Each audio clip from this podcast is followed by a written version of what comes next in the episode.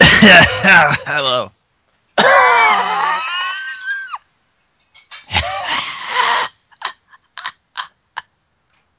Oh my god!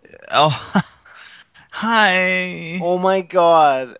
Is this Joey? Yeah. Oh my god! Is this Todd? No, it's not! It's not! It was. Oh, it's not Todd. No, it's not! Who is it? I don't know. Why? I don't know who I am. I just want to be someone else! Why? I don't like me! Why? I don't like me! Why? I don't like me! You should. You have a lot going for you. I know, I'm fucking awesome! Oh, are you just upset because it's the end of a four-day weekend? No, I was just pretending to be upset. Oh, I'm not upset. did you actually have a four-day weekend? Uh, three. Three? Yeah, today was a work day for the captain. Oh, it was. It was, yeah. Oh, so all the pain came flooding back in. Yeah, today was real, Joey. Today was a real day. Not one of those fake free days. I had one of those. A free day. Yeah, Nice. that's what I did. I went for a run. Um, nice. Did some shit at the house. I uh, just did yin yoga, which Nice. can put you in a mild psychedelic state. So I'm pretty good right now. Well, instead of doing yoga, I sat in a chair for eight hours. Is that similar? Um, yeah, yeah. It's if you wanted to do a yoga pose that was not good for your well-being, that would be it's like the opposite of yoga. yeah, Yeah, that's what I did. definitely, definitely. Have you uh, considered? Have you thought more about uh, your retirement from aggressive skating? It's final. That's it. That's it. I'm done. What about the not no five percent? No, I'll still do my. It'll be more like ten percent. Ten percent aggressive. Ten percent aggressive. Yeah, Are you recording? I am. Oh, cool. I, I came up with a really good uh, title for the next mushroom blading, but it won't. it, we won't use it. For what mushroom blading seven? Yeah, the one that we just started filming. What is what? Vision Quest. Vision Quest. Does- he like that. Doesn't that make you want to watch it? That's that's really it's really encapu- encapsulates the uh, the quest that I'm on. The theme. I'm And it's trying also- to find the vision. Yeah, can we call it that? Yeah. Okay, well we'll just what we can call it that for now, and then if something better comes along, I don't know. You can't get much better than Vision Quest. It's- blading seven. Vision Quest.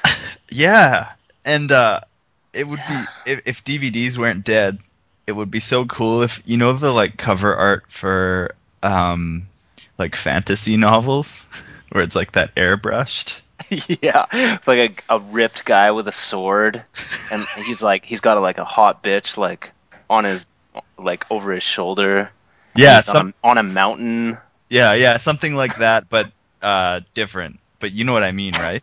Yeah, That art's awesome. it is. Yeah, it's really awesome, Hey, did you know? especially when it's on Vans.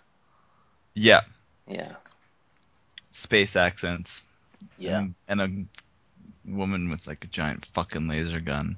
yeah, and she's always got big fucking tits. She's protecting. She's protecting with her big fucking tits. I just watched uh, on Task TV. Yeah. Uh, there's an edit of. There's a really good Wednesday night. Well, the, some of the tricks in the Wednesday night skate edit that you and Leon were doing with the pivot points were good. But on the account, there's a little edit of when they went to get like certified for being skate instructors. Yeah, that was amazing, hey?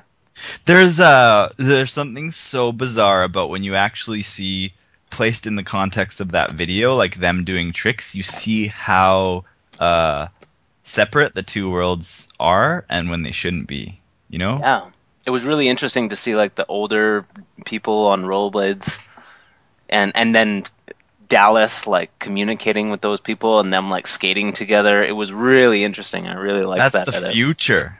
That is the future. It's all one thing, It's man. all one thing. It's all one thing. It's all one thing. That's We're the not- big disease in rollerblading is the separation. It's it, Hey- from the beginning. That's oh, fuck the beginning. Separating separating yourselves from what you are. That was a mistake, Arlo. Yeah. Well, it is. It, it was a business, uh, a business marketing and media strategy that worked Yeah. really well. And we're stuck in that retarded mind frame. Yeah. Well, we're not, but um, No. The another problem is that it's still kind of like if you if you are creating a product within the original aggressive skating, uh, well, what would you call that? Vision, the original vision of aggressive skating. Yeah. Which was take all everything from skateboarding and apply it to rollerblades. Yeah. If you are making a product now, like let's just say we did want to make um, something for the most part, like a like a skate company or something, we would have to uh, cater our marketing f- to like what is it, 14 to 25 year olds or something like that that are still Yeah. following that model. Like you have to follow that model. Who's gonna break out? That's what Sebas are so cool Well- because uh, they're they're outside of that, Yeah. and that's the way it should be. Well, I really believe that the way of the future is to just create the best product. I don't think you need you don't even need a team. You just you you create a product that is is way better than anything else out there and then everyone else will skate it whether they're sponsored by that company or not. They'll just have to skate it. If they love to skate, if they love rollerblading, they they try that and they're like, "Fuck, I just can't skate anything else because the experience I have when I skate those skates is just amazing." I'm just going to skate these and those people are still going to create edits. They're going to do the marketing for you. All Yeah, you need to true. do is create the uh, the product that is better than anything else on the market and that's it. Like uh, all these companies, really, they're wasting so much time and money on their marketing, on their It's- team. They don't need still- to do that. As a microcosm, it might still Ugh. work. I know. Well, it But, works. hey- uh, Here's the thing: is it works. Here's the thing: they're all protecting their tiny little pile of shit. That's what they're doing. Is they're they're protecting their tiny little pile of shit, and they don't realize that if they broke free of this tiny little pile of shit, there's a massive pile of gold just around the corner. But they're concerned with their tiny little pile of shit, and they're guarding it with every ounce of their energy.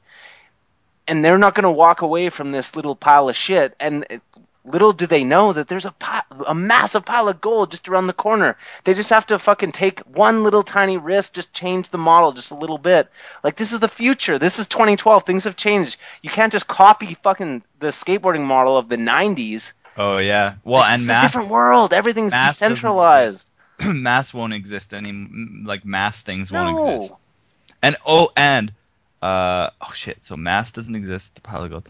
Oh yeah, and um, there really needs to be some counseling for everyone within rollerblading about that idea that it's going to blow up. It's not going to blow up. Everyone the only therapy. the only way uh, rollerblading would ever re-enter the the minds of the of the general public would Yeah. be if it was something completely different than than how it originally entered, and it's not right now. It just it has to be one thing. Well, I think yeah, I think focusing on the element of cool has not worked for rollerblading. we uh, we need to focus on the experience of the activity, like how we experience rollerblading when we're out on our skates and we've earned the the the the the feeling of skating when you're good at it. That is such an amazing feeling and it doesn't matter how cool you look to other people. The the thing that matters is the intrinsic, like how you feel in that moment.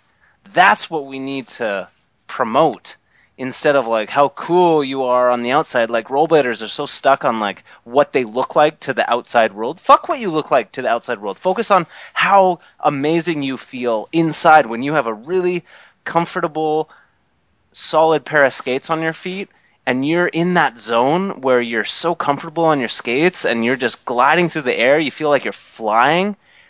Like that is amazing. That feeling, that feeling is that's what rollerblading is. That's what Well, we should try to like. Showcase freedom. Yeah, Yeah, Rob G said that in the spellbinding, groundbreaking, uh, mainstream documentary that just changed everything, uh, called Barely Dead. I remember. There's some pieces of that that were good, but Hey man. Joey, that changed everything. When that video Sure. came out, sure did. it just it revolutionized the sport. no, didn't. It didn't do No- shit. That's well, that was going to be my next point. Is not only the outside world doesn't even want to really, they don't care no, they don't what care. we're doing. So we should use that to our advantage. Exactly. and go as bizarro as possible. You know what I was thinking about? Uh, you know how Chris Haffey like has his website, which Yeah. it's probably really hard to update it with content and stuff. That more people need to do things like that. More people need to go solo. Or in their own directions, like, or you could pair up with someone, but like a lot of the best stuff is people just breaking away and, and doing their own thing. Exactly. That's that's the future. Like that's everyone has that power. That's why uh, Richie Richie had such a great year. Like he made so many amazing edits he of other people and himself in his own vision. And Dustin, did you watch uh, the Powerhouse home movies? I did.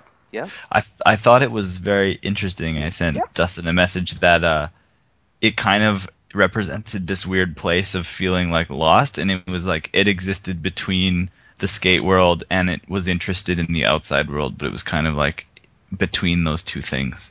Yeah, I I, really have to like- say I enjoyed it. I sat through the whole thing, which is a huge mark for it. Like a half. That's what- How long? that's what Leon half said. hour. Yeah. Leon said about when he watched the the Wacky Mode 2. He was like, I watched the whole thing, and like for anyone now, like if you watch a longer video, it's like, holy shit, I actually watched the watching whole things. Yeah. That's that's a mark for it right away. when you sit through like 40 minutes of something, it's like, Yeah. wow, I actually watched it. So Yeah. I really have to give it credit. Yeah. It held me. Um, yeah, it's really awesome that Dustin made a video all in with that. Uh, what kind of camera was that? It was like a VHS-C, I think. The audio was really nice on it, and some of the images actually, because it was analog, it looked almost like Super 8 film. Yeah. Like looked super organic. Yeah. and uh, some of the moods and the feelings, I got so many mixed emotions from it, and I don't usually get that from rollerblading videos. So yeah, that's I think what like I really. When you're when you're filming with that kind of a camera, you're gonna get a different response from people. Like you're Yeah. gonna they're gonna act a little bit different. Like if you're pointing like uh, a a Canon, like the the top of the line or Sony, like the new, I don't I don't know makes of cameras like the names DSLR. Is that a I don't know. Yeah, they're- they've you know, uh, like a hot a hot camera. Like people are gonna act different than if you're pointing like this weird old looking camera. I think people like wouldn't um, they wouldn't take themselves as seriously.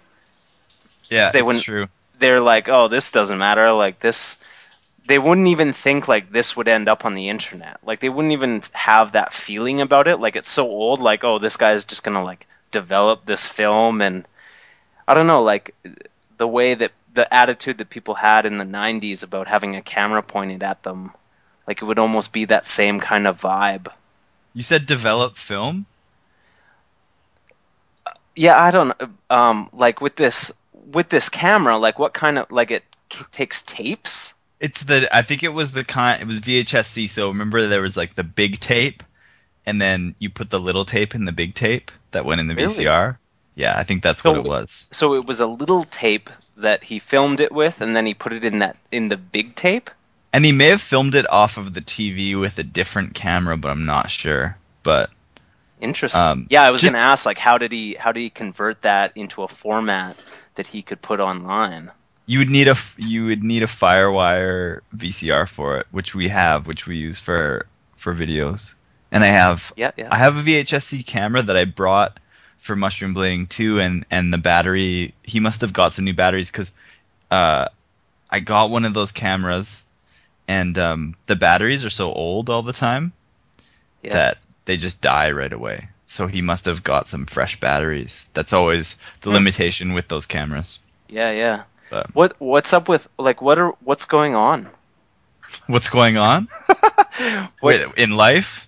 no, like what are we uh are we going to talk with Jeff? Oh, Is that apparently. so uh so how's that going to work? He's going to call us on Skype or something? Yeah, did he add you? He added me. Yep. So he should be coming on here. What's your time limit looking like here? Um limitations are minimal. Oh, limitations are minimal. Well, That's um, what I what that's what I say, hoping that that's true. is it? Well, people like people say things and they they say it because they want it to be true. Like I'm a positive person. I'm a positive person, Joey. I don't focus on the negative. I focus on the focus on the good things in life. Wait, so limitations aren't minimal, but they are. They are. Did you watch that Haitian magazine edit? Haitian magazine. No, I think don't it's so. called Haitian. Wait, what is it called? Yeah, Haitian magazine. No. Yeah, it's on Roller News, and uh, it's those the guy who made Honey Baked, and um, it's some of the younger guns or whatever. The the one that James said Brian Bina has a little part, like a tiny part at the end. The guy who you didn't know. Yeah. Pe- people people are probably up in arms. I mean, come on, Todd. you didn't you didn't like Vine Street. You don't know who Andrew Jacuzzi is, and you don't know who Brian Bina is. I got And a you- lot of shit for not liking Vine Street, hey? Yeah, and you you're starting to cone skate. Come on, Come on. whatever credibility you had just flew out Hey, the door. In That's six good, though. years, in six years, come back at me with your fucking Vine Street shit. Just give it some time.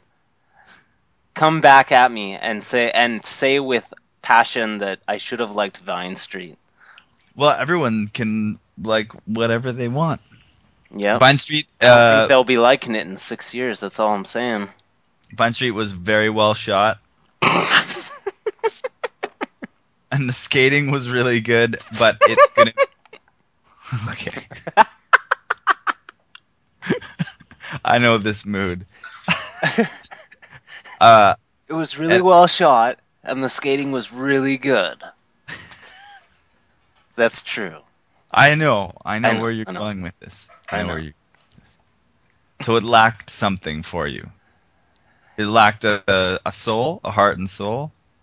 Okay, well, Um, it, well, well, let me ask you about Drip Drop then. What is it about Drip Drop that? Okay, there's a couple things that I could ask about Drip Drop, but anyways, Drip Drop.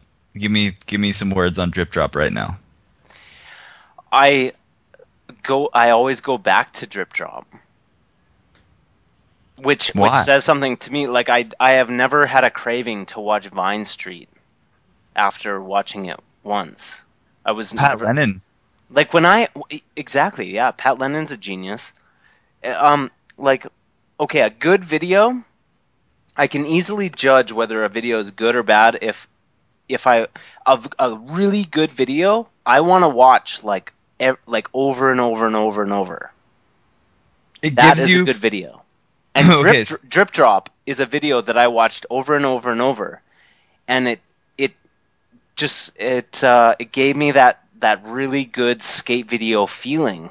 It's Hmm. hard to it's super hard to articulate, but I mean the way it was put together, the the the grittiness of it, the even like those the even I love the claymation at the beginning Yeah. It Oh, affects me in a really weird way. The intro's so good. The song, how it's like shitty, it's like distorted, but it's really good. I it just matches rollerblading so good for me. Like it it it just shows rollerblading how it actually is. It's so gritty and gross, but it's so cool. Like it's so contradictory.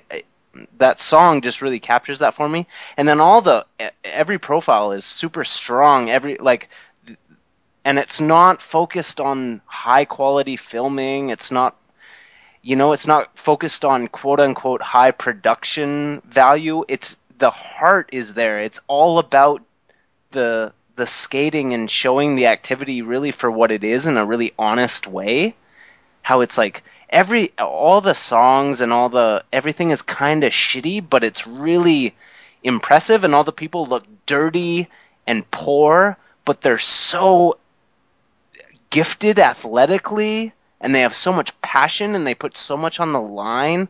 They they they risk their health, their physical health. They risk everything for this shitty thing that they love so much. And I just I feel that in Drip Drop. I I didn't feel that in Vine Street. Jeez. Well, that was a pretty good. That was a good. Um, was it called? Was that a monologue? I tried. So Maybe drip drop is to T-bone uh, that I don't even know.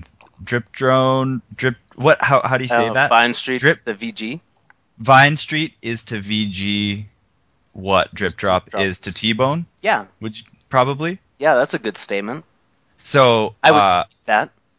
So where VG was very specifically showcasing skating in the best, or I don't even know what VG was to show. Uh, I guess skating in a very technical. Uh, I don't know. Do you know what that statement? I don't know how I can expand on that, but Well, that's think- the closest I can. Yeah, I think um, I think like VG, Vine Street. It's like it's like trying to, it's trying to be something that it's not. It's trying to show like high, like high quality shots, and it's focus. It's focusing on the high production quality as opposed to T-Bone and Drip Drop. They focus on the heart and soul of what rollerblading is.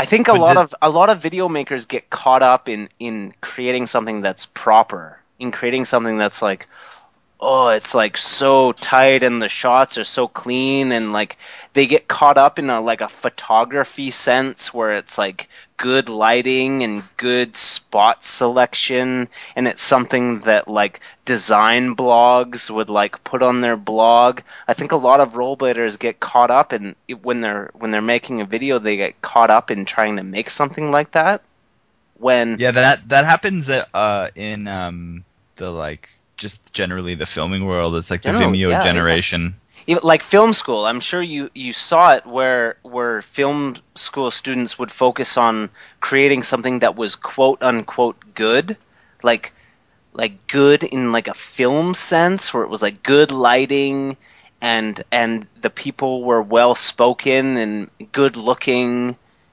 Yeah. You, that's you know? always gonna be there. That's all. Uh, I think that's always gonna be there, and that's also uh, traditional like action sport videos. I love that uh, that Glen Plake video talking about ski ski films. yep Um, I mean, this isn't this isn't what Vine Street was, but how he was like, it's a bit of it's become a bit of a one up. Look at what I did last winter. Um, and he's like, a lot of the ski films that I see couldn't be classified as a film at all. Like, there's an audio edit at, or there's only an audio edit just because the song ended or something like that. Whereas he came from the school of uh, of uh, Greg Stump, yeah. who pretty much laid the foundation of extreme videos. And he fucking narrated his videos. How cool would uh would like well i don't know. But like rollerblading videos with narration if the narrator was really passionate about skating and had a sense of humor like greg stump Yeah. had a sense of humor and he was really passionate about skiing. And they interviewed everyone that was in the video, and it was pre-internet, so these people were actually these people instead of thinking about how they were going to be appearing on the video. Yep. Uh, sometimes people are, and that this is just a separate road that I'm going down now, but I find sometimes it's people are incapable of staying in the moment because they're thinking about how whatever they're doing is going to appear on the internet and be, uh, fuck, what is that quote from? I sampled it. Uh, when people look at you, look at a photo or look at a video and make comments on it, public. Um, what is that word, Todd? Public scrutiny, Yeah, I think public scrutiny, opinion. something like that. Yeah, and there, there. It is scary. It is really scary when it's in nowadays you make something and then people comment on it and that that page is public. Like people Yeah. shit talking you. That's a public thing, so it makes it really scary. If you're really anything. smart, oh, if you're really smart though about like creating stuff, whether it's um, whether it's music or I mean like the the Facebook thing is pretty cool. How you can, if your account's whittled down and you like sharing photos with family and friends and stuff like that, like sharing little bits of joy, I can understand that. That's really cool. But uh, creative speaking, if you just didn't read any comments and just spent that time making more shit, then you'd be balling. Like I don't know. What do you think about feedback? How much? How important is feedback? Isn't the best feedback the stuff that you're feeling internally, and then maybe you can talk to people close to you in person about about whatever it is that you put out. Like I don't know how much comments can help. Um, they it, it's true that they can be detrimental. Thom Yorke. Thom Yorke said uh, when OK Computer came out, um, he read so many amazing reviews that were like, oh, that album is incredible, obviously, right? When it first came out and they just finished it, he read all these reviews and he talked about how the bad ones always made the most sense. and then you start to believe them because you read so many good ones. No, I'm not talking about this like how how I think of putting out rollerblading videos. But can you imagine that putting that album out and reading like people saying like this is the album of the decade, this is the best album in the next hundred years, reading all this shit, and then just reading this one review that just lays into it, Yeah, and you would and believe it. it seems totally more honest believe than it. the other ones. Yeah. Yeah, it's amazing. It's amazing that we can see the comments. Um, but uh, like in rollerblading, a lot of the comments are really unintelligent.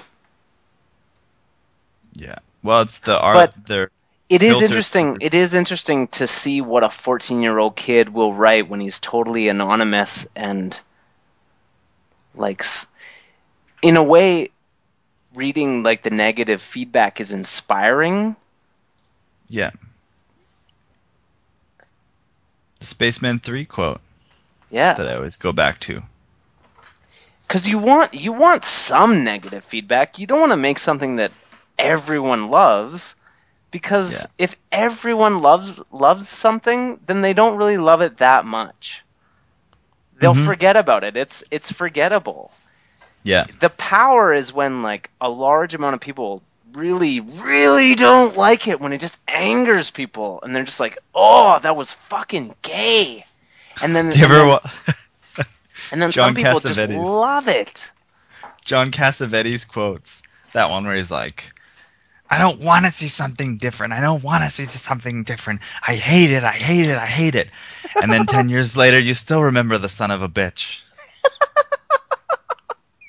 yeah it like art like art uh, the word art like when people make art it doesn't need to it doesn't need to be liked to be good.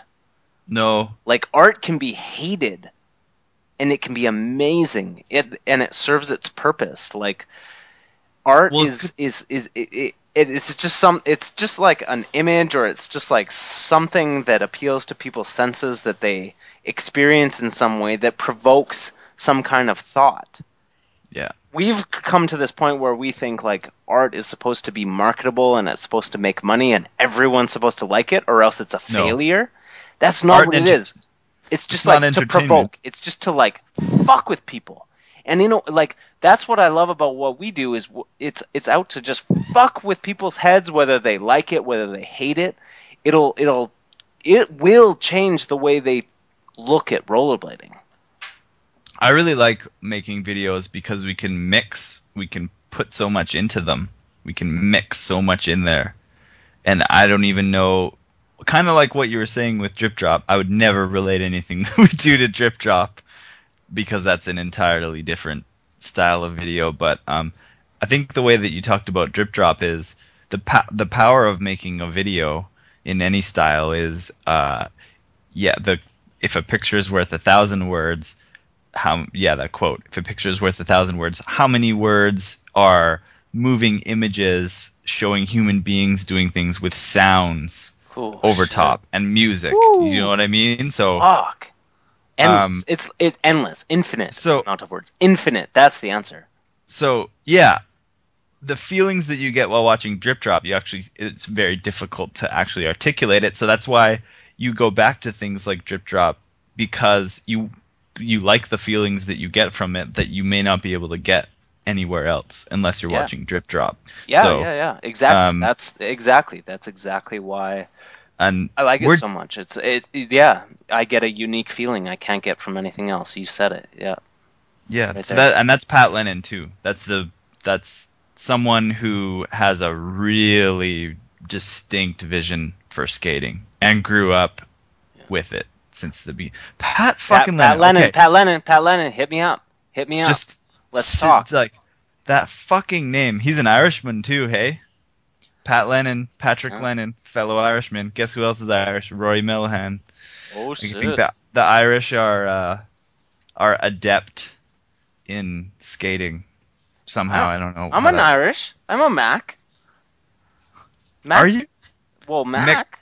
McInerney? Aren't aren't Macs from uh, Ireland? You're a well, yeah. You could have some Irish. I I do. I'm a shit mix. I've got everything. You, I'm I'm everything. I I'm always, nothing. I always think of you as like, like all American. I'm just you were good at everything. baseball. white. Everything. Everything. white. Everything white. Yeah. Yeah. That's I'm me. pretty Irish. I'm quite Irish. I thought about this. Okay, so um I I won't I don't want to talk about Pariah until I record a podcast and I won't talk about it with you until um you see it. Yeah, But yeah. you're really you're really going to like some parts of it. I guarantee especially on second viewing some of the tricks sink in and something is bubbling. But I just want to say leading the blind is probably the pinnacle of that style of skating. Of like big stunt tricks, street skating. I think leading the blind, I don't know if it'll get any better than leading the blind. That's Like- true. The, leading the blind was fucking amazing. In that, in that, in that direction. That Yeah. really, yeah, that was the pinnacle. You can't If- beat that. You can't No. beat leading the blind at a And if- stunt video. You just can't. roller if rollerblading was to ever blow up or gain maximum respect, it would have been leading the blind. Yeah. Um, and then so it didn't blow up after leading the blind came out, and no. people still watch leading the blind online and it's not i'm sure i'm sure the sections from leading the blind get people into skating or maybe people watch it and be like oh i didn't know like rollerblading i haven't seen this before but I don't. I don't that- think. I don't think it would get people into rollerblading. I think Uh, it would do I just scare people. Be like, I don't want to fucking do that. but that's just me. I mean, there's probably like a small percentage of crazy fucks that would be like, yeah, I want to start doing that. I You know what would have a lot, man. the best section in leading the blind would have been the guy who didn't make a section for leading the blind john elliott Yep. that would have really Duet, rounded John. out vi- what Duet. yeah, okay, let's list it off. Okay, so Pat Lennon, Jon Julio, Arlo, Julio, Adam Johnson, Chris Farmer, Angie Walton. Uh, do you want to list a couple more off? If any of these people are listening, No, I just talk to us. I just want to say John Elliott. John Elliott should come on here. Where you at? Where you at? You Let's talk man. about. You would have big man. John Elliott would have been the final piece in the leading the blind puzzle. Oh, that would have been incredible. His tricks were pretty good. They the- were Oh, really good. He uh what was it? It was the What ledge roll, the ledge roll thing, Yeah, and and uh did he have two yeah. He had a few tricks, didn't he? Did he- leading the blind? Yeah, he did a grind on like a handicap rail. I what did he do? It was like- Mistrial, mistrial the drop, mistrial the Something. safety grab drop or something like that. or like a royale safety drop. oh, you're thinking of respect. No, He has a royale to drop, and he has the Yes. hat on. he had a few tricks in leading the blind. I know the the parking thing where he like he he jumps on the wall and does the double stall and then rolls across, and it's got the big Yeah. drop. Yeah, so cool hey how like nobody even though he didn't do many tricks for that video um he still stood out and was very much a great addition yeah. i was reading uh the notes on your notes on the bench the Yeah. twitter pick, and uh i really like how you were you had a note about uh videos need to have more variety of styles in it yeah. yeah because uh, it seems like videos are made from like one genre but if Yeah. a video was made that really showcased like all the different specialties of skating it would be Yeah. really interesting to sh- try to show every discipline of rollerblading it would show the diversity of rollerblading you know like because there's so much that's possible on rollerblades oh that would that's be a really interesting video that Greg Mizor. How do you say that guy's name? He's like the famous free skater, the salt mine, where he bombed the salt mine. i don't know You haven't seen that? no And it hit like on Vimeo or YouTube or whatever. It went viral, really and it was it was him bombing uh salt mine, fakey somewhere in Poland or something like that. And the whoa it was underground and the angle of it didn't look like he was going fast, but then slowly the lights just keep going by faster and faster and at the end he has to make this quick turn and I think he has he quickly turns from fakie to forwards and there's Oh, so yeah, many I people. Yeah, yeah. do you remember that? Yeah. And uh that went that went like minorly viral and it's like uh there was a lot of people who just hadn't thought about rollerblading who watched that and was like, "Oh fuck, I should I should bust out my rollerblades and do that," or "That looks like fun," or "That shit's crazy." Do you know what I mean? yeah. And he just went really fast on his skates. He didn't have to like jump a gap or like this is the the problem. Like, so someone does a nine hundred. We've said this before, but someone does a nine hundred into a grind on a rail on street or something, right? Oh my god! Oh my god! This is it! This is it! We need to start sharing this with everybody. If people see this, they'll know this is the one thing. This is this put this is the tipping point right here. This did it. This did it. Yeah. This one. And then meanwhile there's like there's clips of people just uh, skating as fast as they can. Like one of I can't I don't know his name, Greg Mazorian or whatever. He has like one of the uh, most popular hits for a video on YouTube. Uh, the one it's like an older one of him just skating in Paris full speed and Yeah. like jumping over shit, and it's at like a million. And like all the sections from Leading the Blind are in like you know the three hundred thousand. Oh shit! I'm getting a call. Oh shit! You shit. getting it too? no. Hello? Hi. Oh, what a minute. T- Todd, you turned into Carly. I got titties! Whee! These are fun. I'm playing with my titties.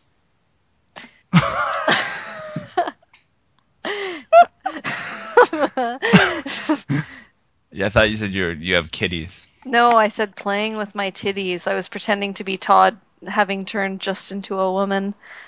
Todd's uh, I would. Todd's in the urination station. Oh, Jeff, are you there? Oh, hello. He was like, "Who the fuck is that?" and dropped off. Oh yeah, this is working now. This is working. Hello? Hello. Oh, hey, Todd. Oh, I sorry, it's his wife. He's just mixing a drink. I'm supposed to supposed to fill time. Bill It did sound like I know he would do that, Did- wouldn't he? it sounds like Todd was drinking. He yeah. He was a few drinks in. Oh, I right beforehand, I was like calling him names and being like, "Drink," and I made him do shots. And he's probably like, how many ounces in? Like ten? No, I haven't drank anything. This Todd, your tongue. It's like you're talking with a fat tongue. no, I'm drinking Uh, Drinking Sprite. Yeah, I could I could hear it. I could there was uh a certain level of, of enthusiasm that I get when I drink and it was like it's not slurring, but it's just it just has like the volumes at about I don't know, 75 to 80%. yeah. Yeah, it increases. Yeah, it increases significantly. Well, he is Mhm. nice, But- nice and sauced now. No. Here, Me It's good though. Oh, you are too? Yeah, I was um I was drinking with my neighbor before I went to the work meeting, and then they gave us beer when I was at the work meeting. Oh, excellent. Yeah, This is good then because uh um everyone can have a tangent.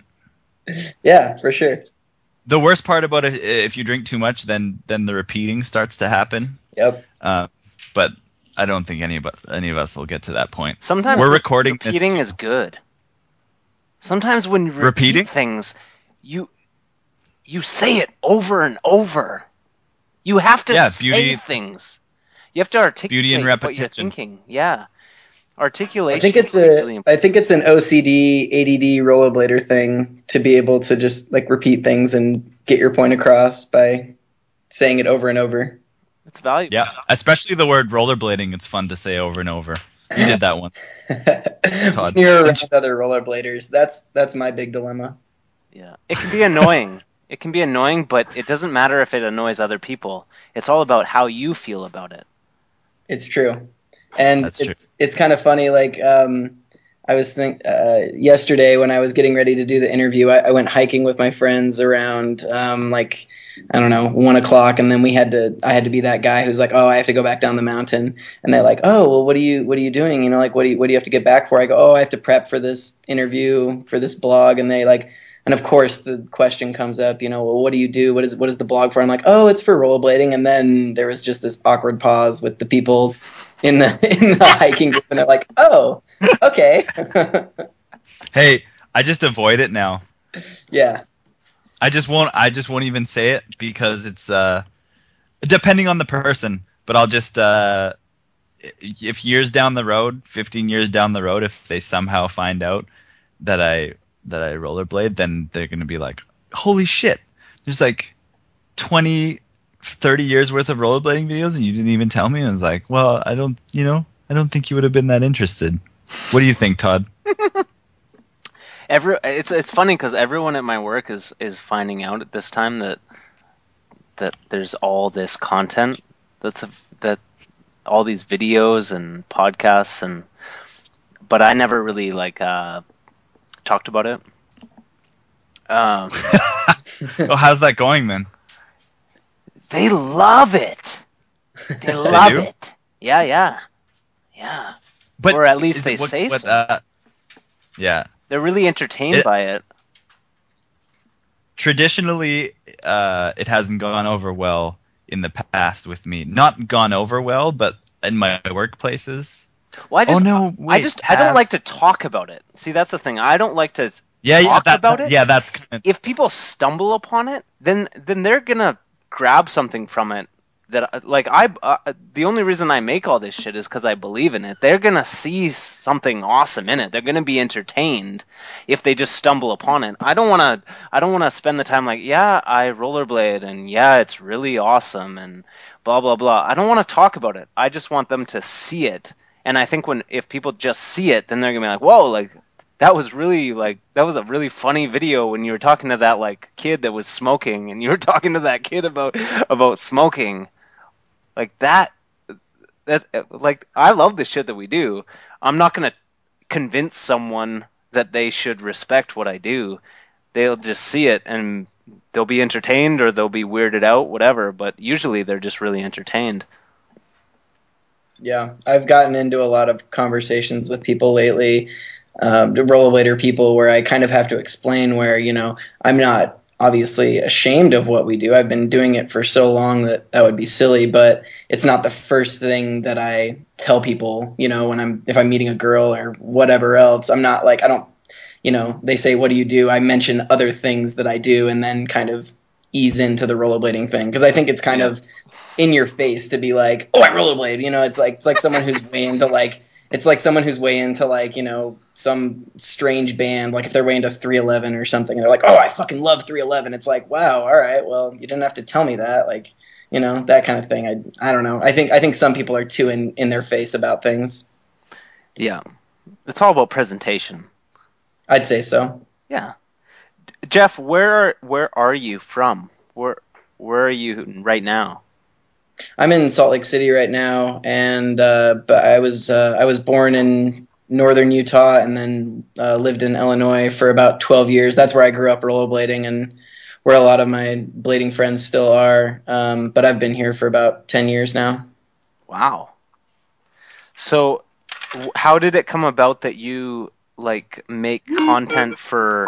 I'm just gonna answer uh, he's one of my favorite people ever. And I was just like, yeah, man, I really, I saw that you're writing for him now. And I was like, that's something I really want to do. And he's like, oh, dude, let's take care of it right now. And let's go talk to Justin. And so he just, you know, vouched for me and made it so that it was feasible. So this is actually my first piece. So I'm glad to be doing it with you guys. Interesting.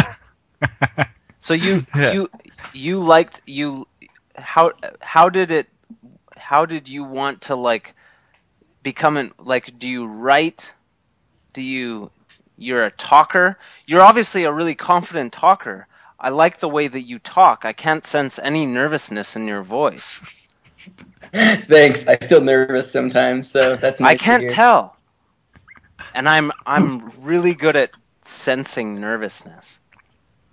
Do i sound nervous a little bit. Yeah, Joey, you sound really nervous. I, th- I think Jeff sounds less nervous than Joey.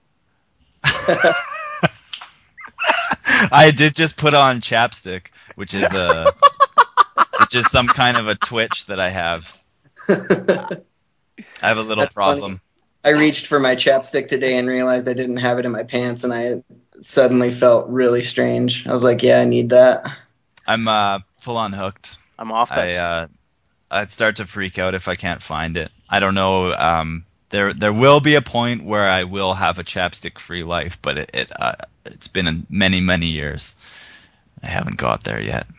What's your favorite chapstick? Uh, Burt's Bees or yeah. uh, or Magic Badger. yeah, you gotta too. do the Burt's. Yeah. Fucking Wait, is that a joke? What's Magic Badger? Oh no, uh, I don't know. My sister recommended it to me, and it's uh, it's like it's like a thicker thing, and it's in a green tube, and the, and the, and it's a picture of a badger, and uh, he has a magic wand, and he's in nature, and like rainbows and stars are coming off of the wand, and the chapstick is good too, but um, it's a conversation piece when you pull it out. I'll so say. it's good to have props. Props are great. There needs to be more props in rollerblading. Not the props where you compliment, but like the props that you take out and use when you go skating. Yeah, we can play right. with props. Jeff, I have to ask, like, your the the photo of you on Skype is you fucking transferring a kink? Yeah. Yeah, you're you're transferring a kink rail. So you realize that it's in my you're interviewing people that are less good at you as at rollerblading than you are. Less good. I've never less done a kink rail. You know that, right? yeah, that's Todd's dirty, dirty little secret. Let alone fucking transfer, you psycho.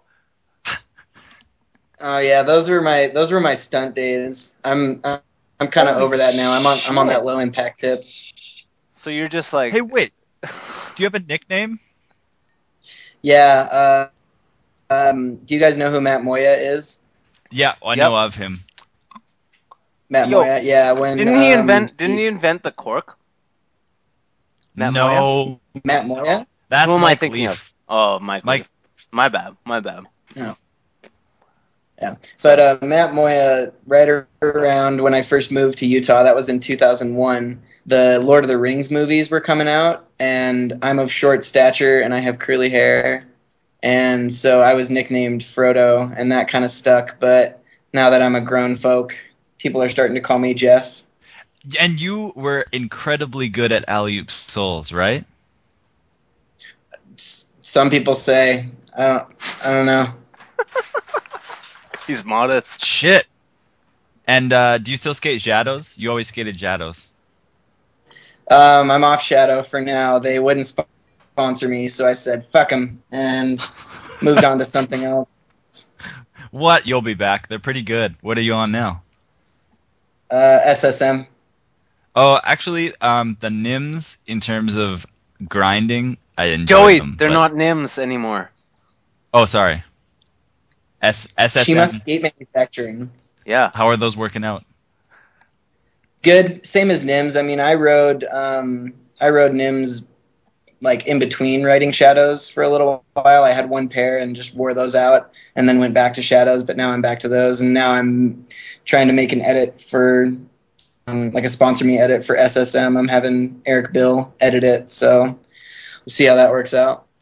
Cool. Um, I what was I gonna say about that? Oh, um, after watching Pariah, um, SSMs will be a lot more popular. I I'm sure because Oh, the, I'd be- say so. the greatest sections in the video, people were skating SSM. It's like Todd, do you ever have those moments where you watch those edits and you're like, wait a minute, I should get SSMs because I might be better at skating if I got those skates. Yeah, there was a there was a moment where I was like, yeah, I'm gonna skate Nims. I'm gonna What was it? skate Nims. When was it was Shima? Did Shima do it? It was probably because I am a huge fan of Drip Drop. It was probably when I was watching like Shima's Shima's section. Yeah. Or like I'm I am a huge Shima fan. Yeah. But uh I'm not a huge fan of Nim skates. Like the design, or I've never actually put them on my feet, but I can I can I can say with certainty that I wouldn't like them. And The that, one that might be ignorant, but but I'm sticking to that. I will never. I don't even think I'll ever try a pair on. that honest. one podcast where you just went off about razors for so long, and Taylor's like, "Have you even tried razors?" No. You know, I could just look at them, man. Like uh, honestly, I, I there, yeah, I I don't need to put them on. I just know.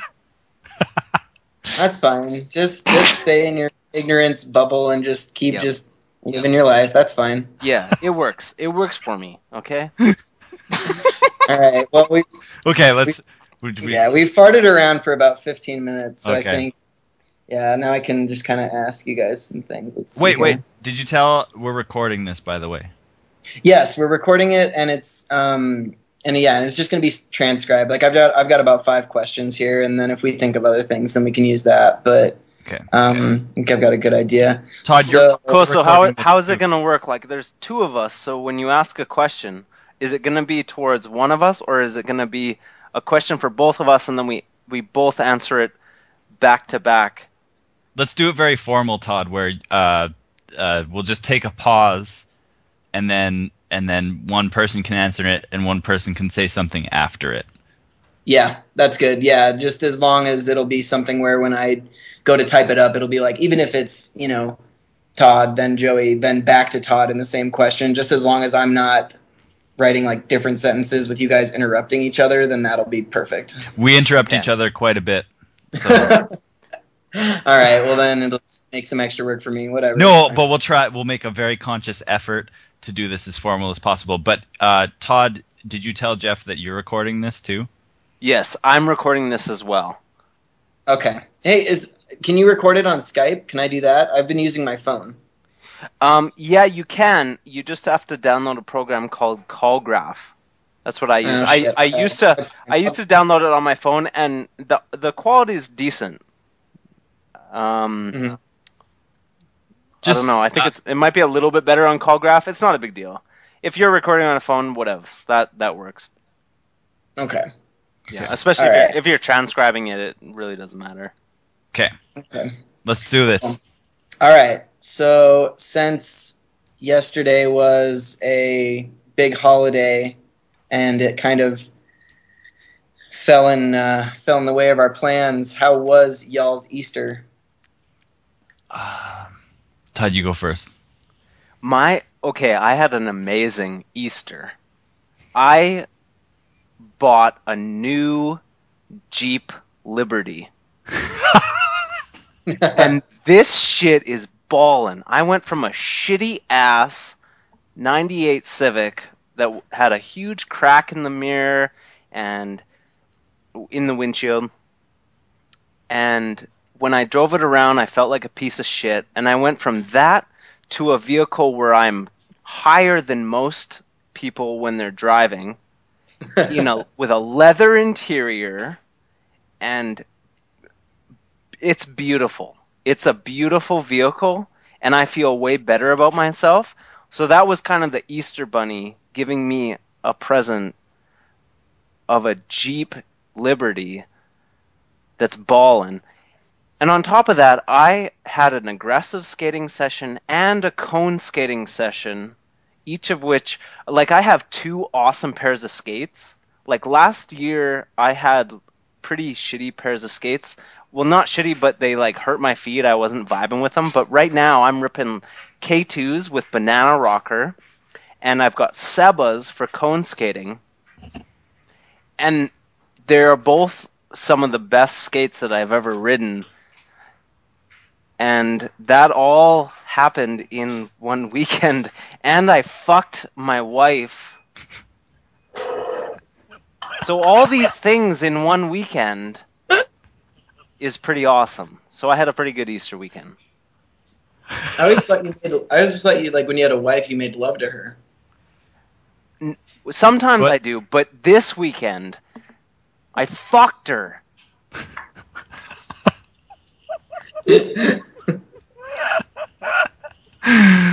oh shit. what about you, Joey?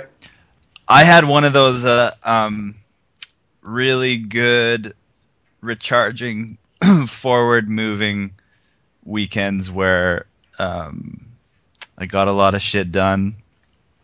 The new is coming in, the old is going out, and uh, I didn't skate this weekend. I wanted to, but I didn't have a chance. I had to help someone move. I did some jogging, I did some yoga, I did some writing, and uh, it was just I don't know. It was a I'm I feel like I'm under pressure right now with questions. Todd, this is tough.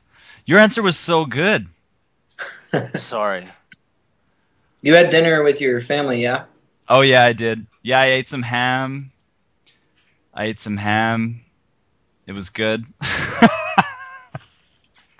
That's my answer. That's just fine.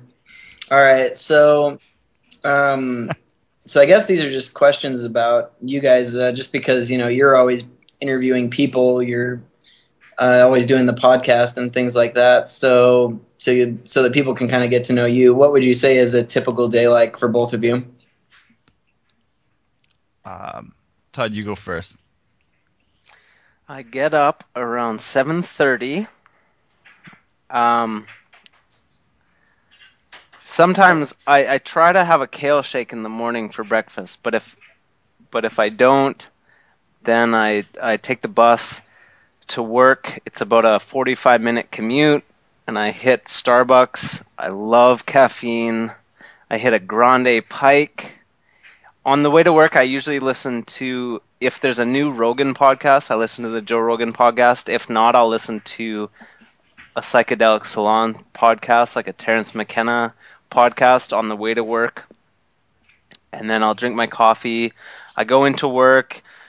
I do whatever they ask me to do. I'll work on um, touch screens or uh, websites or right now I'm working on some augmented reality for the London 2012 Olympics while I drink my coffee, and then at lunch I will eat a very large lunch that's prepared usually by my wife, which consists of a crazy amount of food because she wants me to gain weight, like pasta and chicken, and I'll eat that, and I'll spend.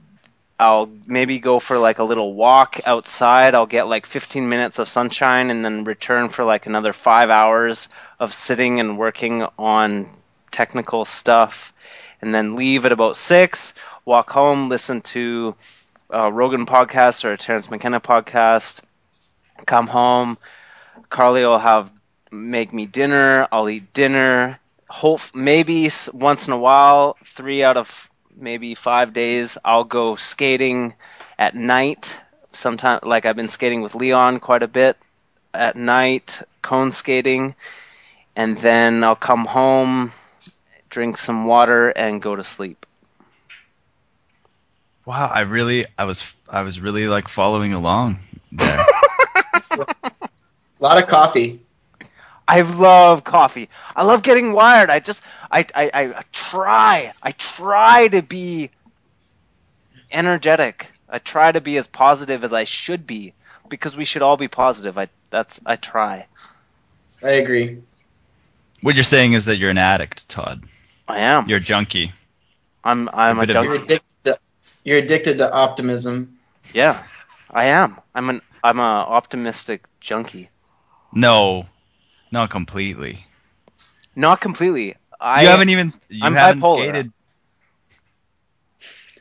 I am you? bipolar. Well, I'm conditioned by like I still have a lot of negative shit in my DNA that I deal with, obviously.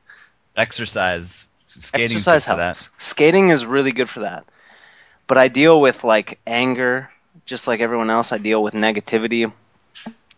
That's in my that's in my blood. Is just negative. I come from shit.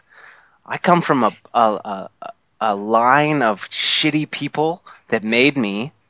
So I'm just trying to do my best. I'm trying to to be a positive person. I'm the product of shitty, negative, stupid people, and I'm just trying to rock and roll because You- we all should rock and roll. This is awesome. Let's rock. Let's do it. Let's rock and roll. You're definitely rocking and rolling. You're doing a great job. Thanks. All right, Joey. What's your What's your day like? I'll wake up, and on a good day, I'll write before I do anything. It's very specifically before going on a computer or a phone or taking in any kind of stimulation. If you just directly write the first stuff that you're thinking of, and I'll listen to some music to stoke the writing fires, and then I'll uh, I'll take some supplements with some chia seeds and some water to get the uh, the pipes moving because that that's important too. And then I'll clean the kitchen, which is very important for the girlfriend. I think like a clean kitchen to start the day, if your girlfriend wakes up after you, is incredibly important for setting just a, the right tone. And then I'll make breakfast, and I'll listen to the Rogan podcast too. That's part of my morning routine. Um, I'll listen to the Rogan podcast while I make breakfast, and then depending on uh, work, which is my work's a little bit more flexible than Todd's. I have any number of things that I could be working on, editing wise, or going out and filming. I try and skip meetings as much as possible. Um, and then it pretty much all goes to shit as soon as I sit down in front of the computer.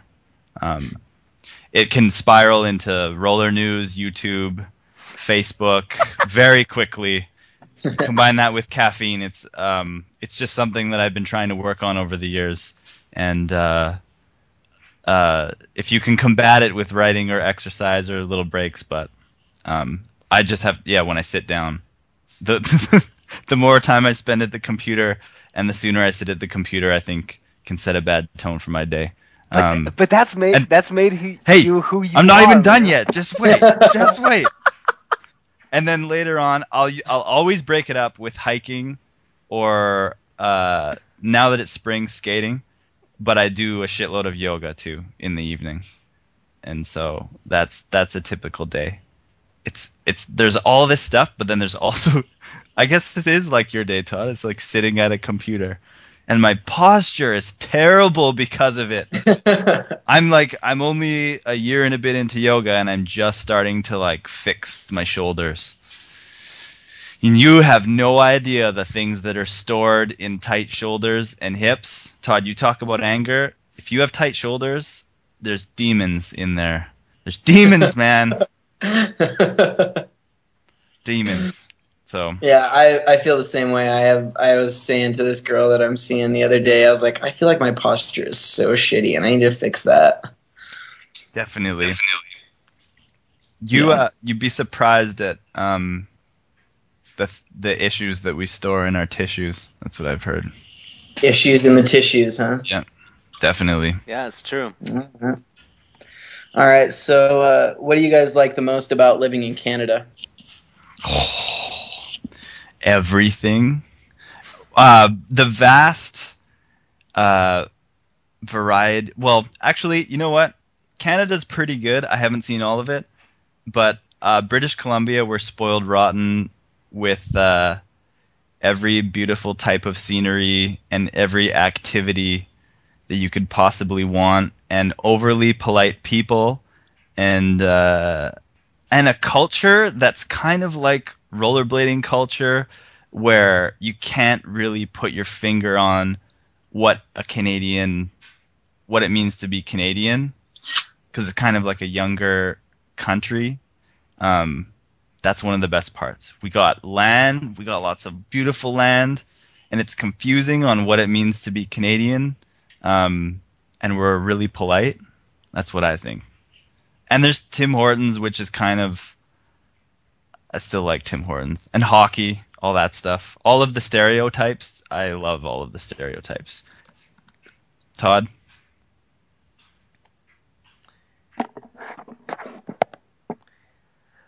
Todd, What it's what is good about living in Canada, being What you Canadian. like the most? oh What do you- shit, What do I like the most?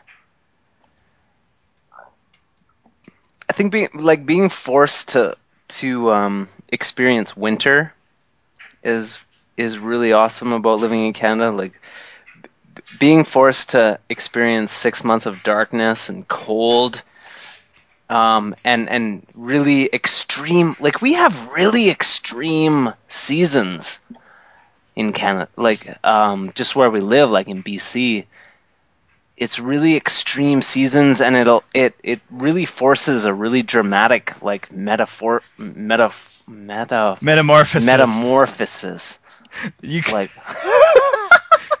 you could have said metaphorosis and just it would have still fit. yeah people would have known what i was talking about but the uh, like being forced into that i don't know like if if if all year round if it was sunny and warm i don't know if because the seasons have such a distinct feeling like september and like right now it's spring and it's starting to get warm and we can we can go outside in in a shirt without a jacket and it's like wow like we really appreciate that. Like that really it it just makes life really exciting. It makes you really appreciate that fact like like springtime has such a such an important feeling and then fall has a unique feeling. And hey i got my knee fixed for free Oh yeah, that's pretty good. free healthcare is yeah. fucking awesome and We have a really cool flag too. Our Yeah. flag is awesome. It's, It's a maple leaf. yeah it's a Oh, symbol yes. of nature that's pretty badass Yeah. and Sure. um tom green is it tom green Jim Carrey.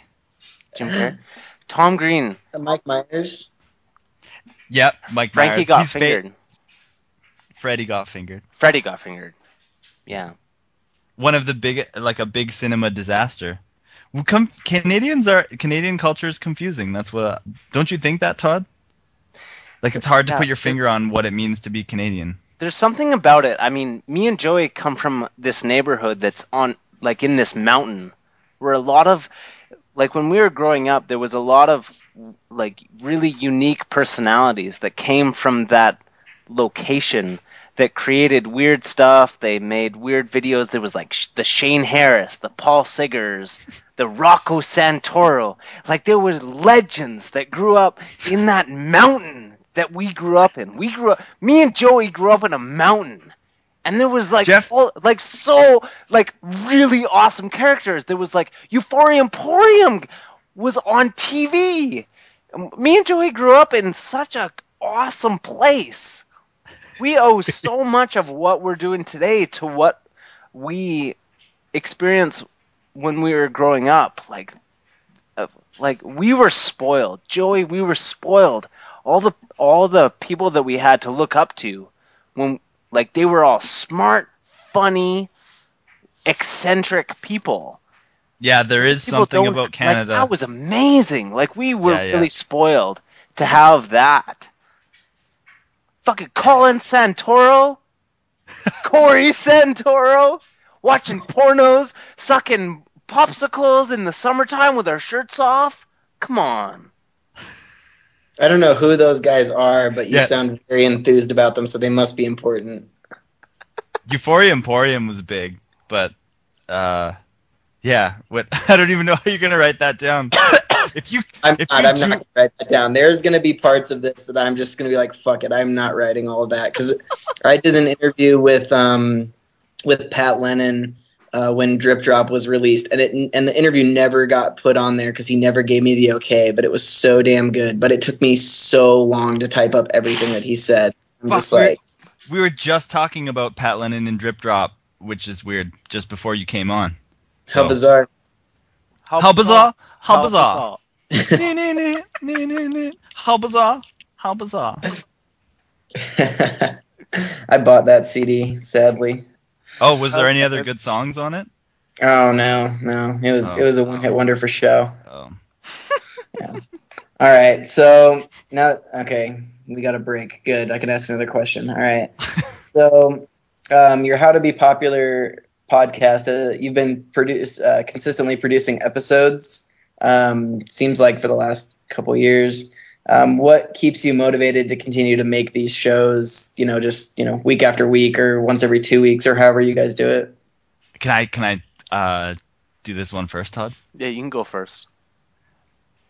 honesty. Um, it's the first time in uh, rollerblading media that it's just this raw, uncensored, honest uh, way of getting ideas out there. And it's long, like they're two, two and a half hours, and people can listen to them while they're at work, and it gives a forum for people to just talk about shit in a way that's uh, never it's not it's oh, okay wait. It's a very distinct form of uh, media and communication that um, you can't do it with writing and you can't do it with videos and you can't do it with i don't know photos. It's so such a distinct form and it's very therapeutic. I always feel very energetic and i get hooked on it. Like i, I find myself talking about podcasts all the time and i'm a podcast junkie. Like they're a very important part of my day. Rollerblading podcasts or not I'm, i love podcasts so. Todd I like you. I'm a huge fan of the podcast medium. Um, I love listening to podcasts. I love doing podcasts. I'm like uh I think like talking in general is really healthy and and I started it because I didn't I wanted to talk more. Like I wanted to force myself to use my voice. Like I think rollerblading needs to embrace all all forms of expression cuz it's all it's all one thing. I mean like rollerblading, talking, drawing, if you're a musician, music, writing, it's all expression. It's all expressing what you feel on the inside, and it's all really healthy. And formu- putting your thoughts into words helps you think more clearly when you force yourself to articulate what you're thinking. It's so fucking healthy. Like Joey said, after doing a podcast, he feels better. After doing a podcast, you feel better. It's like a therapy session. It really is. Like people pay people to listen to them talk. People pay them like a hundred bucks an hour just to listen to them. And basically that's what a podcast is, is you are talking and, and people are listening. There's a power in that. There, there's like, it's an expression. It's like you're, you're forcing yourself to think and articulate and put, put what you're thinking into words and then I, I really think that rollerbladers in general need to need to try to articulate what they're feeling, what they're thinking, because they spend so much time putting what they're thinking and they're feeling into a physical form, and and that's awesome. That's great. That's rollerblading.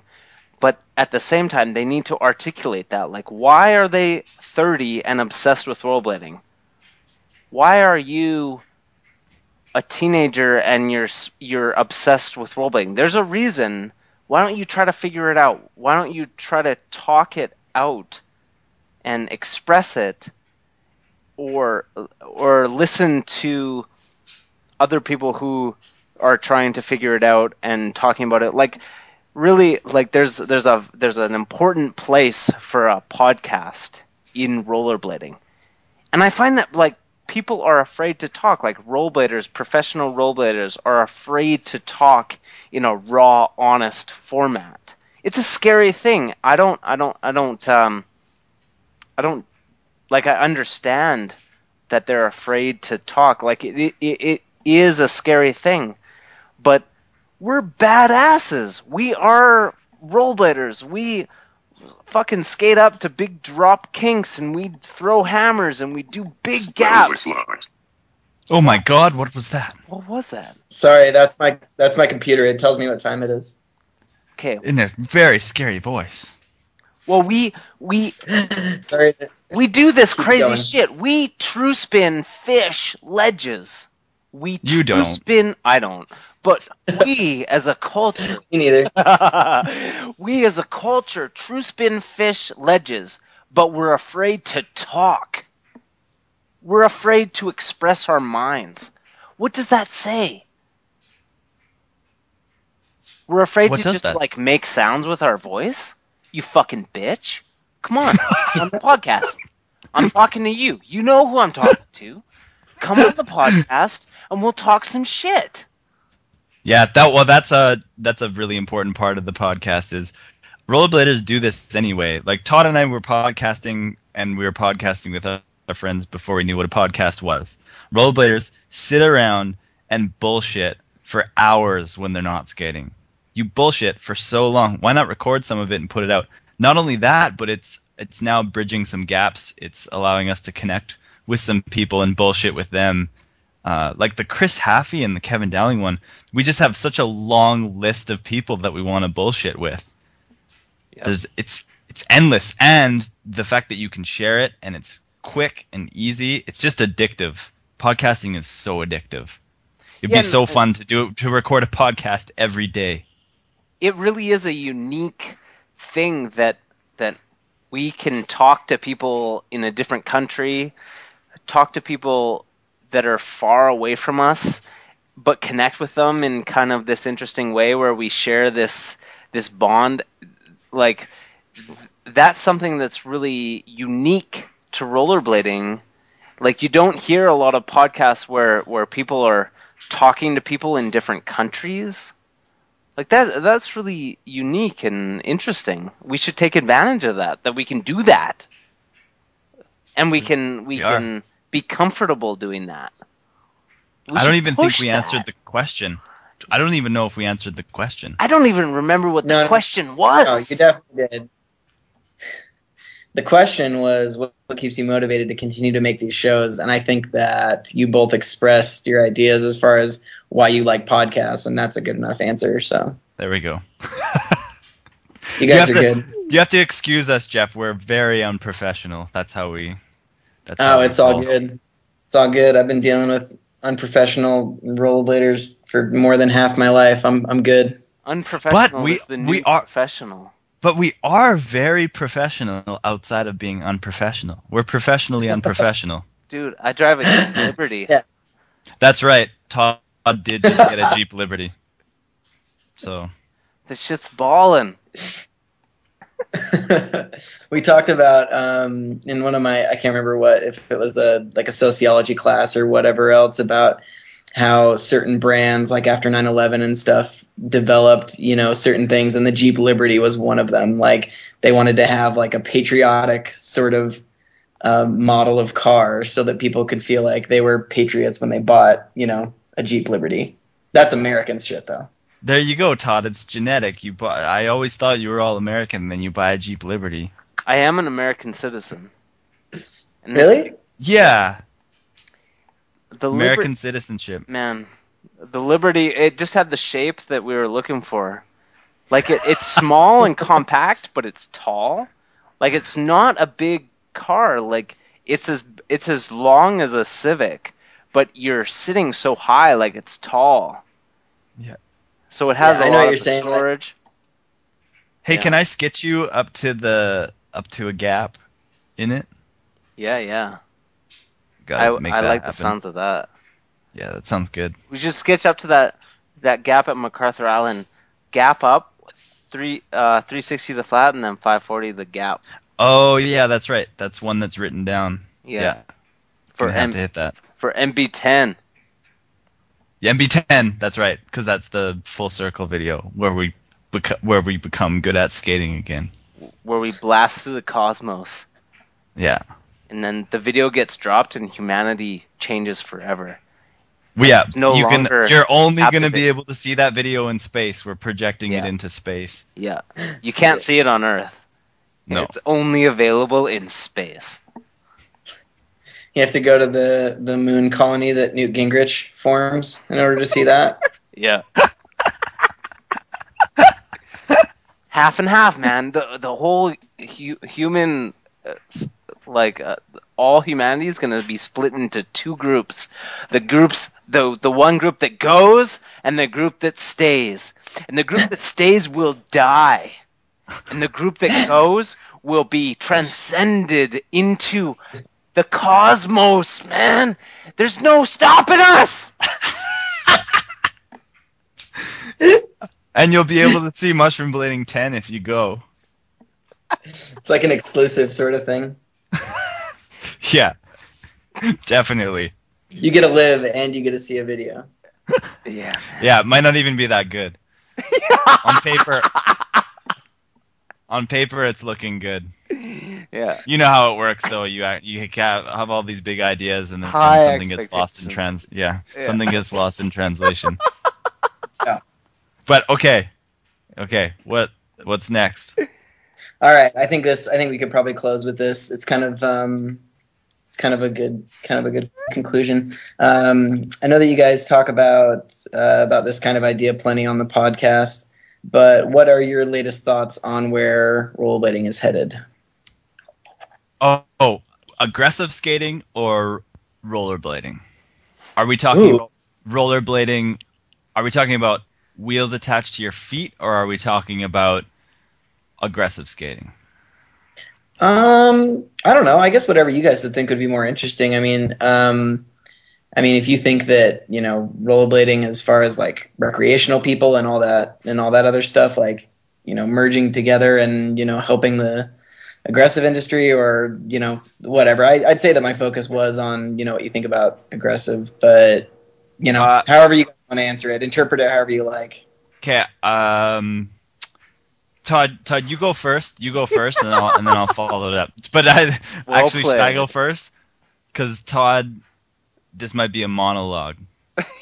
So This is a monologue, man. Like, how do you answer this in a few words? You can't. This is a this is this is a journey. This isn't a destination.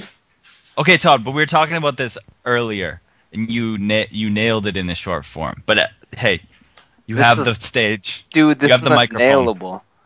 So you want me to go first? Yeah, you go. F- or do you want me to go first? I don't care.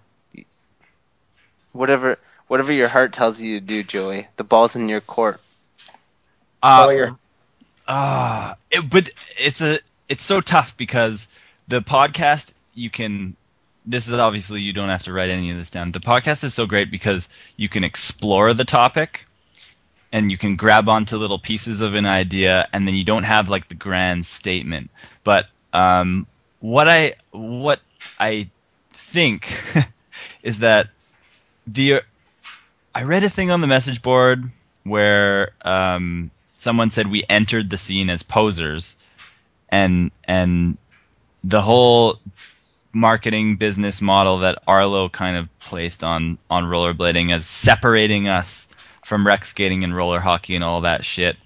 Um, I hope we're going in a direction where all of where rollerblading just means one thing and that the whole idea of aggressive skating somehow gets like lumped into some massive blob and um and it's it just becomes one thing i i don't know if that makes any sense todd you go ahead I get you.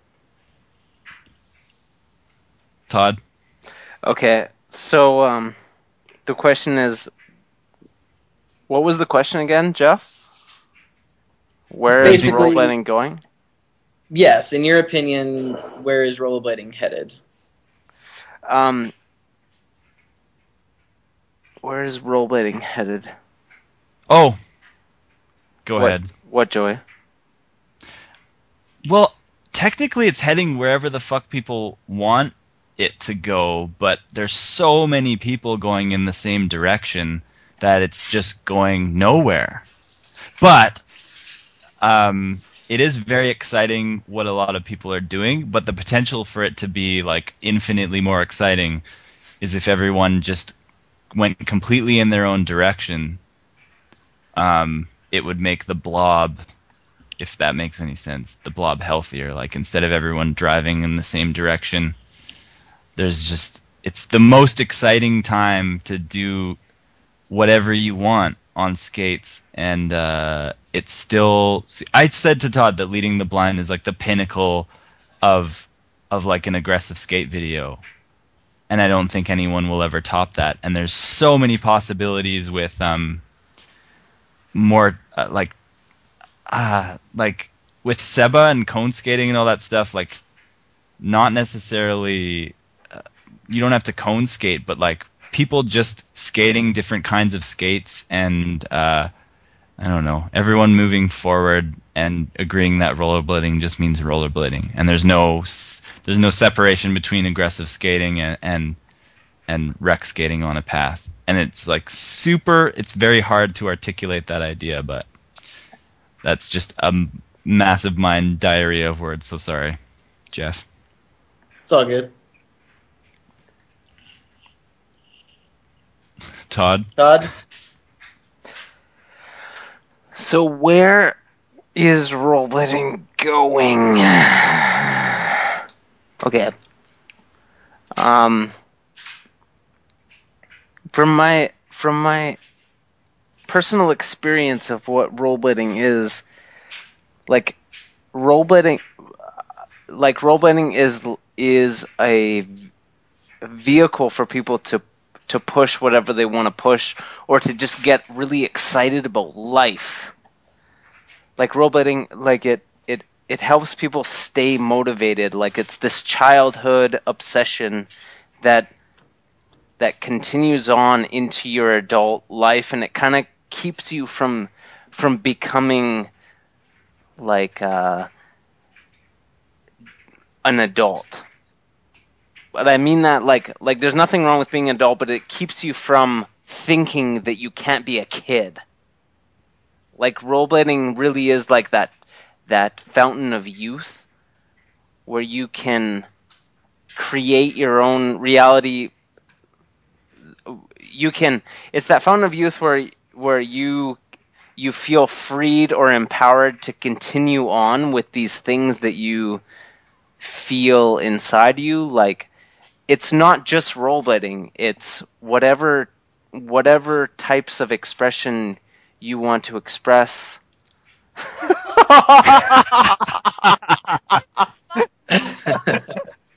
I'm trying, man. What It's not that fucking simple. Rollerblading isn't fucking black and white. This is a complicated issue. You, there, it's it's it's it's tough. Just the other day said rollerblading is heading towards cone skating mixed with breakdancing. Well, where? Okay. What was the question? Yeah, I'm too drunk to answer this question. Where is rollerblading headed? Was that the question? yes, that's the way I worded it. In where is rollerblading headed? Like the act. Like rollerblading is headed into an infinite amount of of different avenues. That's where rollerblading is headed. There's going to be, be people who will take take it into half pipe, into street skating, into cone skating, into flat ground skating. People will push it. People will push rollerblading in every direction that it's possible to push rollerblading.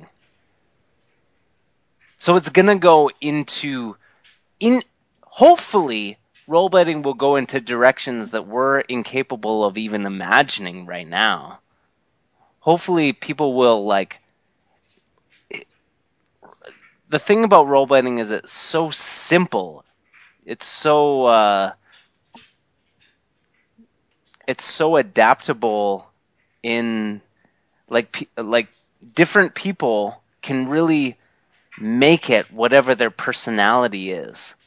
Like people can make rollerblading whatever they want to express.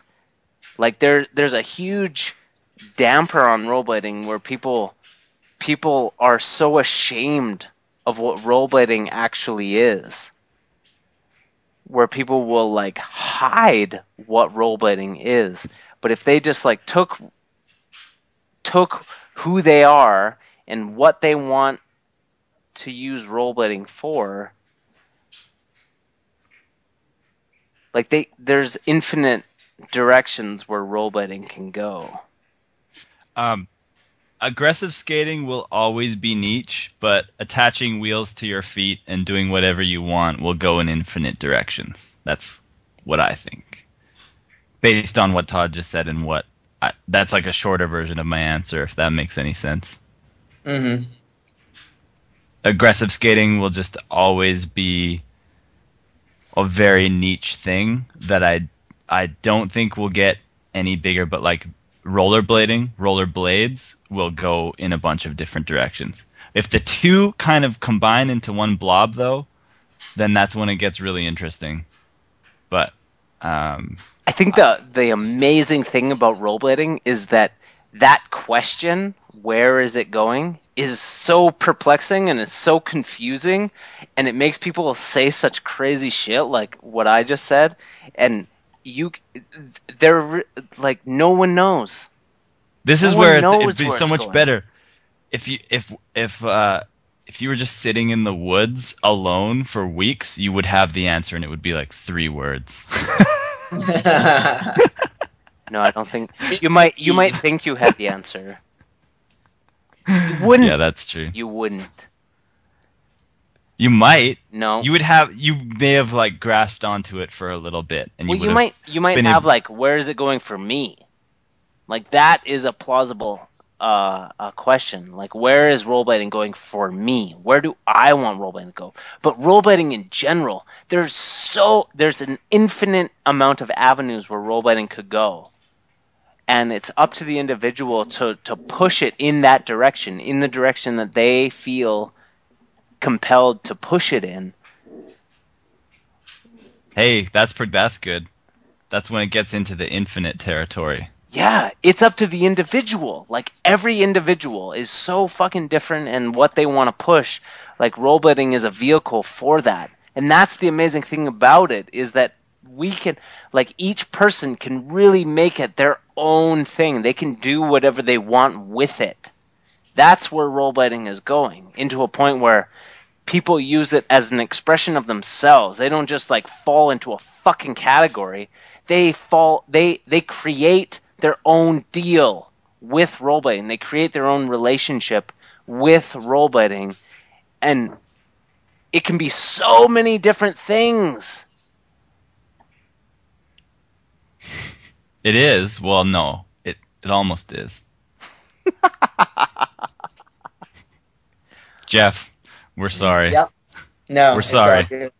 This no, made I think there's, I think there was a few places where it could have ended and been fine, but you know that sentence is good too.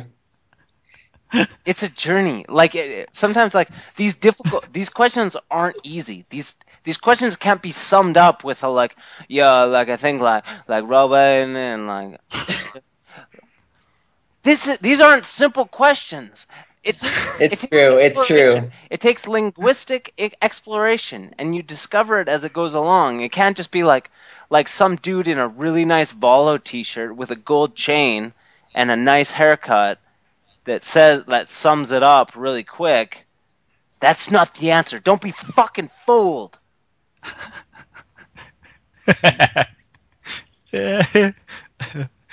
Jeff, Yeah. you've never met us before. No. We don't actually know each other. Is there parallels between you trying to talk to Pat Lennon and then you trying to talk to us?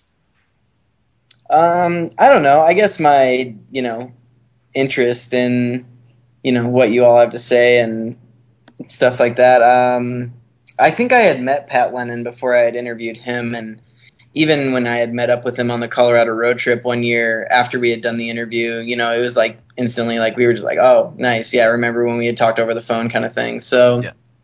Cool. yeah. Well, Yeah, yeah, cool. you you you definitely got yourself into uh, the the rabbit hole goes deep with the two people on the other end of the line here. It goes very Yeah. deep. Yeah, and when I'm done typing this up in like two weeks, then I'll uh, I'll be sure to send it to you guys for you to check out and make sure that your ramblings are accurate. No, just you can even just post the audio. Just post the raw audio, and whoever wants to listen to it, that might that might be really good. Maybe I'll add that as an additional thing. You could just you could write a paragraph about this experience and then just post the audio. But I guess people people want content. Yeah, it's funny. yeah, It's funny, like digestible. like the the the. you don't uh, have to type it out. Well, yeah, like like the ex- like transcribing it, like putting it into text is almost in a way it's like it's like taking a DVD and putting it into VHS. It's like taking a, a superior technology and transcribing it into an inferior technology. Like people could just listen to what it is, and they can hear the conversation or they could just read it in a text format. You know, it's almost like putting effort into making it less uh, less communicative. Is that a word? Communicative? Well, I know Communicative. what you- Communicative? communicative. No, Like one, the of or- pres- one of those President Bush words, you just make it up. it sounds good. Communicative. yeah, it's like it's like like words will work better for like search engine like you can search certain words but for experience people most people are too lazy to read whereas they could just like walk down the street and they don't need to like folk like they don't need to look at something they can just hear it like audio is a really powerful medium hmm Jeff, would you post this? Would you have your own podcast on the one website, and this is your first one, or are you set in the ways of this being a transcribed article as your first I- article? I would like it to be transcribed, but that's what I'm thinking is that maybe I could add like this thing. But then again, I mean, if someone reads it and then they'll be like, "Oh, well, there was all this shit that was left out. Why didn't you?" Type Oh yeah, that's up?" true. That's true. I don't know. I'll figure You- it out. You do what Maybe you I'll- want with it. Typing it and just be like, "Fuck this." So we'll see. What's your bedtime usually? Because is it twelve? It's almost twelve thirty there. Yeah, um, I work at. I, it's really nice at the this new job that I have at this Thai restaurant that's down the street from my house. Um, I get up. Uh, I can get up as late as like ten o'clock and and get to work by ten thirty and be fine. So typically, you know, bedtime's anywhere between twelve and one. Okay, so we're hitting it right, right in, right in the middle here. Yeah, you're doing a good job. I think I'm gonna. I haven't showered in a few days, so I think I'm gonna smoke some pot and take a shower, and then see how long I can stay up and type some of this stuff up and see how it works. It's a good combination. How was your experience on on, on doing this? How did did you enjoy this? Oh, absolutely. Yeah, you guys are great, and it wait, went. wait, wait, like- Jeff, Jeff. Where do you think rollerblading is going? um, you asked me the aggressive question, and I'll say, you know, more just refined moves and just people who, you know, even even when you show someone skateboarding, like an average person, you know, that that's what I think about a lot of the time is how the general public perceives it, because in the end, that's what matters when it comes to getting dollars back into the industry.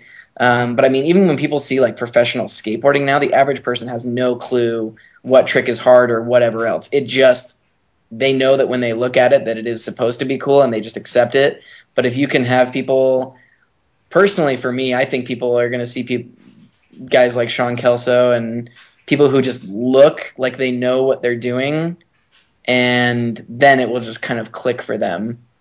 Um, so I think that that solid presentation um, and uh, you know people like Bo Coddington and whoever else making good movies and um, and also as soon as Fuel gets on board, I mean we've got Dave Payne, Shane Coburn, and Drew Blood there, and so you know we've got the right people in the right places. So as far as media is concerned, we'll be good there. But um, yeah, and then I'd also say you know people getting back into rec blading. There's tons of there's a park right by um, our house that uh, that people just do recreational laps in. You know, I think it's gonna that's gonna be a big boost, as well as people getting into Seba and um, and whatever else. I've got a friend. Nicholas, him and another dude just bought Seba blades. I think on account of your guys' influence. Actually, Nicholas listens to your podcast all the time, um, and uh, and so he got a pair and he's been really enjoying that. And so I think, you know, kind of like you guys had said, is that it'll be a whole bunch of different things and di- people doing different things on rollerblades and bringing it all together. And aggressive will just be one other sort of area, you know. Yeah, yeah. But that's that's a tough question. And but thanks for asking. Yeah, that well, I find there's like across the board, like talking to James and and and some of the people from the states. Like, I I uh, often think that us up in Canada, we have we're have such a freaky view on everything because we've never actually like we haven't gone to any industry events and we haven't really crossed over with any of that stuff. So our our viewpoint is just so it's so whack it's so weird compared to the uh, what you guys think. That was a good answer though, definitely. Um, did you see Pariah yet? Yeah, I got I uh, supported the Kickstarter, so AJ threw me a copy when I was at Bitter Cold. It was nice to be able to watch that right away. It was a really good video. I don't. I haven't ruined anything for Todd, but I did. Like, I definitely got some feelings that aggressive is de- such a niche thing, and that I still don't know because leading the blind is like the pinnacle of aggressive videos that you could show them that, and that's like the most impressive rollerblading has been. Very specifically, like Pat Lennon section, but there's uh, little bits of uh, section and John Bolino section where I got these flashes of like, holy fuck, there are more kids, like more younger kids, need to see this because there's like it's not completely refined, as you said, it's going to get more refined, but it's uh, it's going in an interesting direction. When I watched that video, I was surprised compared to charging with Pariah. Yeah, Montre and John are really clean and I think really presentable sort of rollerbladers that average people can see and kind of at least understand a little bit, even if it's one or two tricks, they'll Yeah. maybe Yeah. get it a little bit better. Montre, Todd, are you still there? I'm here. Montre Livingston, Todd. Montre brings something new to the table. When he Yeah, skates, John John like his too. his Or clips, his clips at Bitter Cold, where he was just like fucking around and just like throwing his arms up in the air, like like pumping up the crowd. He was like the he, really he's like the the new like Chris Edwards. in a lot of ways. Like he is so confident on his skates. He he really like he he he says he says to the crowd with his skating, he says, "Look at me. I am fucking awesome. I am having more fun than you have ever even imagined is possible as a human being." And I have dreadlocks and I'm black and I got my shirt off. I'm fucking balling. but in the most endearing way possible, which uh, a lot of the old person, like Arlo and a lot of those guys, they were incredibly likable. Montre is very likable. He seems like a super nice dude. On top of that, Yeah. hey, are you getting feedback right now? Oh. I'm getting mad feedback. oh, that's it. That's it then. Yeah, I guess. I guess so. Call it good. All right. Well, uh, fellas, I'll be in touch with you. Um, can you still hear me? Okay. Yep. Yeah, yeah. Okay, cool. I'll be in touch with both of you and um, and just kind of let you know what I'm thinking. If there's anything else I need to, or if I need to clarify words or weird Canadian accents or whatever else, I'll I'll hit you up. Okay, okay, Cool. cool. Nice Okay. chatting, All right, Jeff. fellas. Yeah, for sure. It was great talking to you guys. Let's see about getting you out here soon. Yeah. yeah, dude. Yeah. Much love. All right. Cool. Talk to you fellas later. Have a good one. All right. Peace Later, out, later. dudes.